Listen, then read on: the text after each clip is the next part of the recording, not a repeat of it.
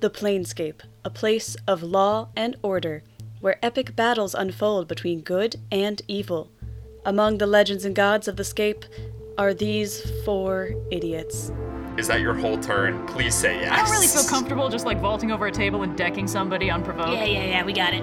It's best if I just serve one up for you. Everyone who doesn't have fire resistance and is eating the hot sauce, please make a Constitution saving throw. That's how we do it on the plane of fire. Everything's coming up Kiana as far as I'm concerned. Yeah, we're gonna we're gonna have to clean that one up. If you continue to attack in this manner, we will have to defend ourselves. You know, the DM can never plan for the damage you do to yourselves. And uh, fortunately, my arms of the astral self have a 10 foot reach, so I don't even need to close to whack them. Just don't break any of the furniture, all right? Oh, you guys think you're a bunch of real funny, tough guys, don't you?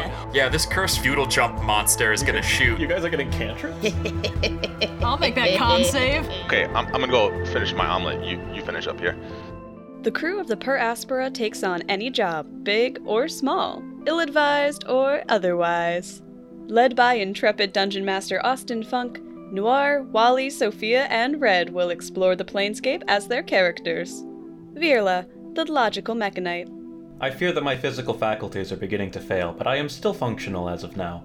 Finbar, chef extraordinaire. Anything that lays an egg, we could turn that shit into an omelet. Danny, the pyro mechanic. That's what you get for mixing with mechanics. And Kiana, bright eyed and shiny monk. Oh, okay, a fight's happening. I know what to do.